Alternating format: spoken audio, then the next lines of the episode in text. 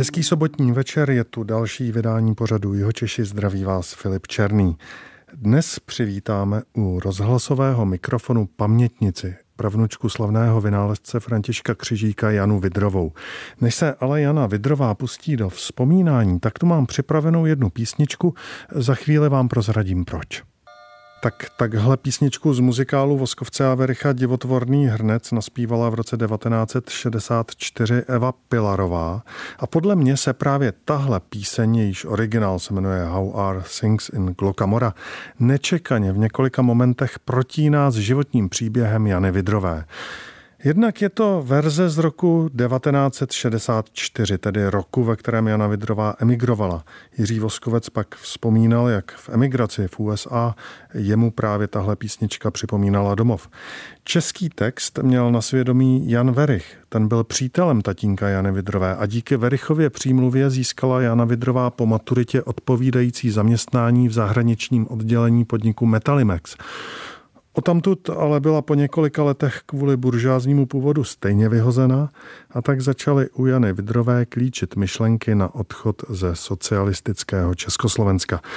Tady jsou její vzpomínky na z dnešního hlediska neuvěřitelný útěk.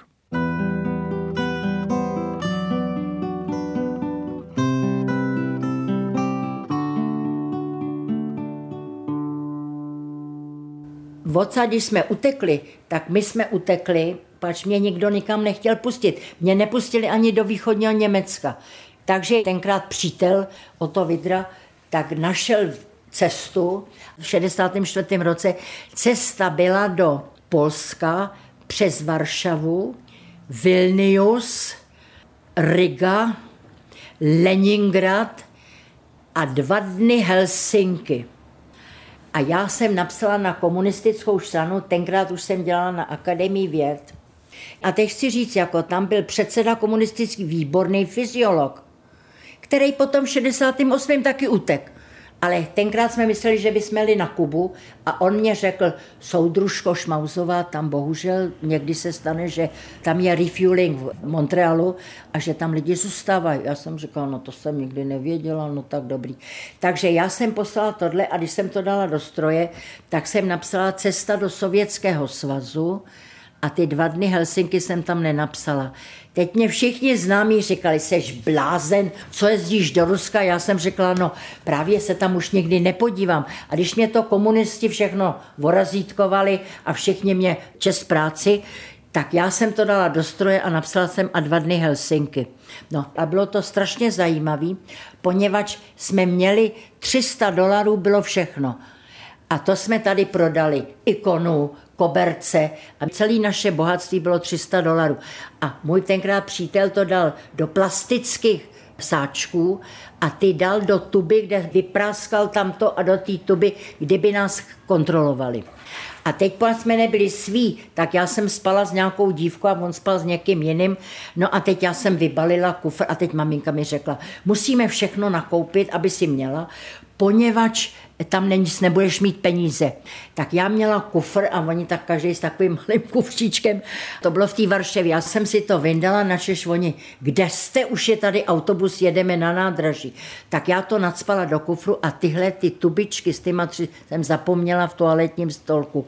A teď jsme dojeli na nádraží a teďko jako Ota říkal, máš ty tubičky? Já říkala, Ježíš, já je zapomněla v nočním stolku. Tak on, no to snad není pravda. Tak já měla ještě pár zlotých, tak jsem si vzala taxika takhle drobný a povídám, prosím vás, hned do hotelu, já jsem tam něco zapomněla. A on mě povídá, ten Polák, a kam spěcháte, kam jedete? A já jsem řekla, a jedeme do Vilniusu. A on povídá, a co tam budete dělat, to když zmeškáte vlak, tak se nic nestane. No, ale všechno jsme to stihli, já s těma tubičkama a přijeli jsme do toho Vilniusu a tam najednou, hlejte, od té doby, a moje maminka řekla, to bylo nervového původu, já jsem nemohla sníst ani kousek chleba. Celou tu cestu až do Helsinek jsem skoro nemohla vůbec nic. A můj ten přítel říkal, nejes nic, takže jsem jenom pila. A bylo mi strašně, každý to viděl. A v tom Vilniusu viděli, tak řekli, že mi dají jako prohlídnout a oni mi rentgenovali a měli dřevěný rentgen.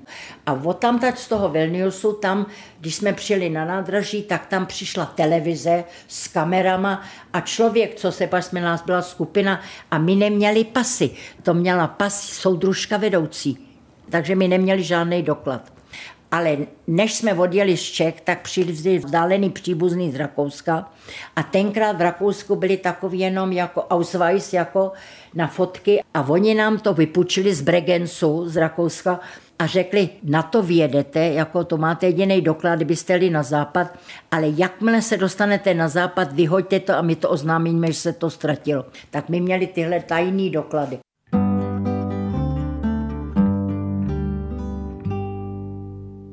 Tohle jsme měli jako v té rezervě, teď já byla na tom bídně zdravotně a teď jsem si řekla, utíkám nemocná jako.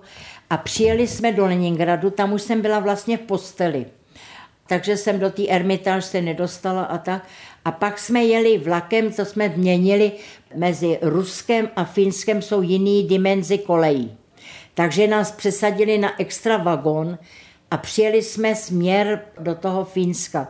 A teď jsme přejeli hranici a teď tam je to všechno čistý a uklizený.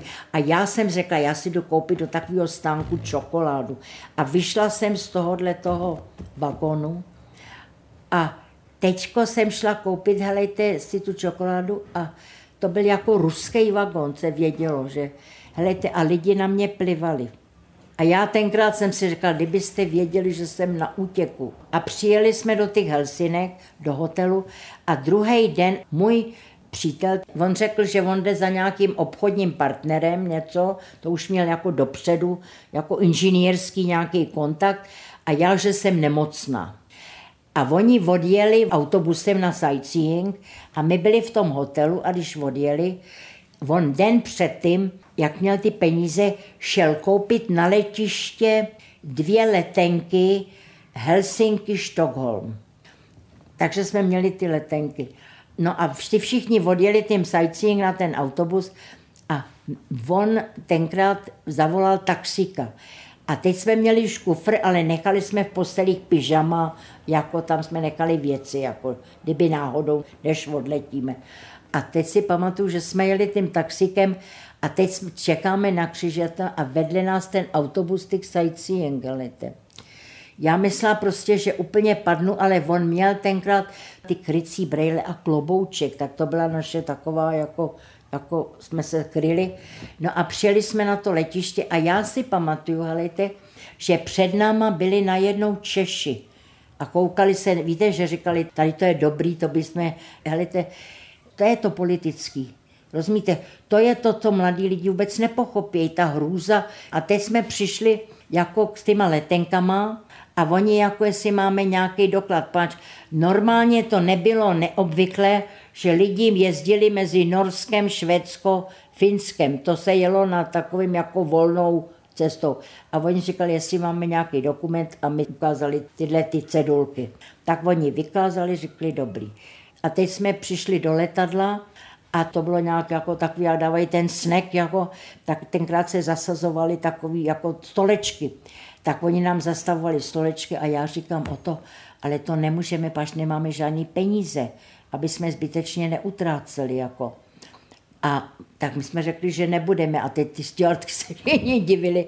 Helejte, ale to mě bylo 23 let, rozumíte to, jako teprve vidíte, jak připitomněle my jsme tady žili, že jo? Jak jsme neznali, nevěděli a jazyky mluvili, ale prostě jsme byli tady uzamčení, že jo? A já pak se koukala okolo a povídám, ale mají všichni stejný. Já jsem řekla, tak to se asi rozdává. Tak pak jsme řekli, no my si to vememe, tak nám to zase dali zpátky a Ota mi tenkrát řekl, prosím tě, nejes nic, jako. A já jsem si něco vzala a poprvé mi nebylo špatně.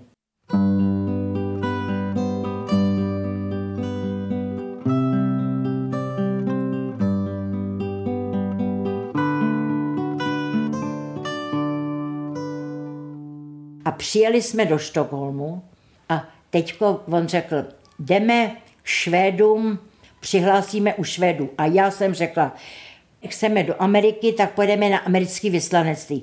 A on, poněvadž byl mistr Československa běžkař, tak měl inklinace k tím, víte, k tomu severnímu národu, jako běžkovat a takový, řekl, ne, jdeme k Švédům. Tak jsme přišli k Švédům a teď my měli domluveno, že až přijedeme, tak to vyhodíme ty. No tak to jsme furt měli v držení. A teď nás vzali a byl to takovej, oni ty Švédové říkali, no. Každýho nás vyslýchali asi 3 hodiny. A teď jsme jako neměli žádný doklad, jediný řidičák jsem měla, jakože jsem to já. A mě řekl ten člověk, jako takový jako korektní, řekl, no a když zjistíme, že tomu tak není, tak teď má přijet nějaká zahraniční loď, jako turistická, tak vás na tu loď dáme a pošleme vás zpátky. A jelikož nemáte žádný doklady, tak budete tady muset strávit ve vězení. Takže mě dali do damského vězení a Otu do pánského. A já si pamatuju, že když mě tam přivedl ten člověk a odevřeli se takový ty dvaře, tak tam byla taková anglicky mluvící, tam mě uvedla a tam byly ty cely a ta jedna cela byla otevřená a měla jenom mříže a tam byla šílená ženská a křičela, hlejte, a mě dali proti. A zavřeli, to se dalo otevřít, že jo? Takže jsem měla postel, tolek, židli a jenom na zdech bylo napsáno I love you Mario a takový, co tam ty. No a potom jako odešli, přinesli mi nějaké jídlo, ono v tom Švédsku se vaří stejně strašně, takže já jsem to ani nejedla a potom jsem si šla lehnout a teď jsem vůbec nemohla spát, tak jsem řekla, jestli jsem zazvonila a řekla jsem, že mi je zima a ona mi přinesla, já nevím, nějakou deku. No a teďko půlnoci ale se vyměnily ty kontroly a přišla švédská, která anglicky nemluvila. Tak tou nocí, jako oni sbírají prostitutky a vožrali, tak furt tam řvali, jak tam vedli. No byla to noc opravdu strašná. A ráno odevřeli nám všem ty cely a řekli, jdete se mejt. A byla to taková dlouhá chodba a na zdech se vždycky otevřely dveře a tam bylo umyvadlo. Tak já se všema těma štětkama nás postavili takhle do latě a mě ještě aspoň nechali kabelku, ta anglicky mluvící, ale Otovi vyndali i tkaničky z bot. No a tak potom pro nás přišel ten Švéd, ale my jsme náhodou měli kontakt tam přes maminku a ještě přes mýho bejvalýho tchána, pač můj bejvalej tchán Oto Vydra byl mistr Československa v hodu oštěpem a byl na olympiádě. A ten měl známýho, který byl předseda, byli to tvrdí slávisti a utekli v 48. a měli hospodu ve Švédsku. A na něho jsme měli to jméno. A tyhle ty to vzali, když jsme řekli, že my ho tam známe, jako přes ty rodiče. A on řekl, tam my chodíme, to je nejlepší pivo ve Štokholmu. Řekl ten, co nás vyslýchal. A že ho bude kontaktovat. A Ota ten byl úplně, ten dostal průjem strašnej. A teďko vždycky, až se nemohl dostat ven, tak ho bouchali, pak mu nadávali. A on přišel tady, byl úplně jak na umření. A já mu povídám, vyhodil si už ten doklad a on nevyhodil. Já povídám, okamžitě na záchod roztrhat a spláchnout. Já jsem ten můj doklad, ten z těch Rakous jsem roztrhala. Až i to, kdyby zjistili, že máme ukradený, tak to už by byl problém. I kdyby jsme mluvili, jak by jsme mluvili. A najednou my tam sedíme, on říkají, no on přijde z té hospody pro vás. A najednou chodbou ti slyším český jazyk, jo. A on přiblížil se ten syn tyhle těch hospodských a říkal, no tak kde je máme, jako. Pro mě to bylo úplně, jak když přijde nějaká, já si to pamatuju, to bylo úplně jako takový interní nadšení a on nás vzal do hospody a ta už nás tam objímala a už prostě říká, pojďte děti a tak dále.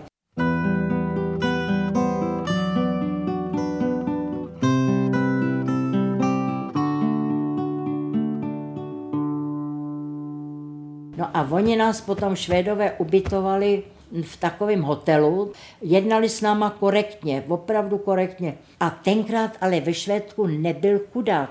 Tam i ty, co prodávali noviny, měli obleky. A tak nás jako ubytovali v nějakém takovém hotýlku a na jídlo jednou denně nebo dvakrát jsme chodili zase do takových, kde se učí vařit. No ale já jsem taková, tak jsem hned hledala práci, maminka řekla, najdi si práci, mluvíš anglicky, tak jsem šla hned na pracovní úřad a našla jsem si práci, oni říkají, máme tady jediný Američan, jmenovali se Acid, byli z Phoenix, Arizona, tenkrát se zaváděli počítače v Evropě a oni byli v Paříži a z Paříže je poslali do toho Štokholmu, ale v tom Štokholmu nebyly byty, tak on tam měl garsonku, ten pan Acid, a jeho žena s 2 dětma a těhotná ji poslali na ostrovek, kde byly jenom 2 takové chalupy a jmenoval se Husaři. A ona řekla, no tam byste mohla u něho, tedy tam dostanete práci.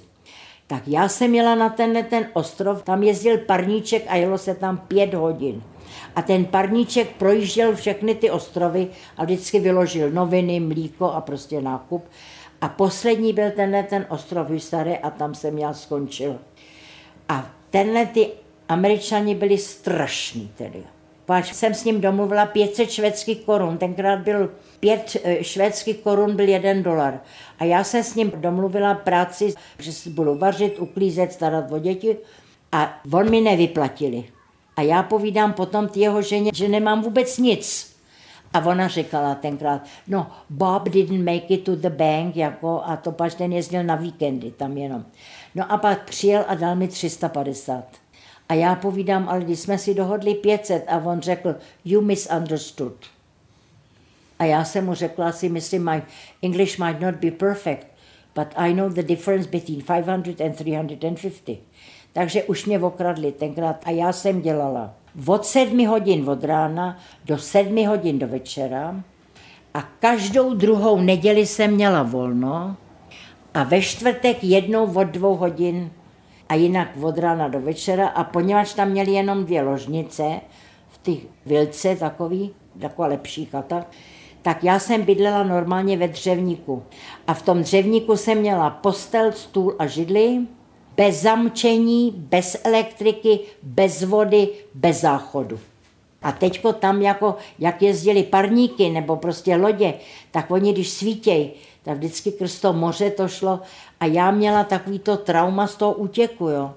A já si pamatuju, že jsem čistila třeba ryby a teď zase ty rackové už vedle mě to jako odebírali. Helejte, mě se tak stejskalo po domově, že já bych bývala plavala domů. To byly vzpomínky Jany Vydrové na útěk z Československa v roce 1964. Jana Vydrová nakonec zakotvila na dlouhá léta v USA, dnes žije mezi Prahou a Jihočeskou Bechyní. Dnešní vydání pořadu Jihočeši končí. Od mikrofonu se rovněž loučí Filip Černý.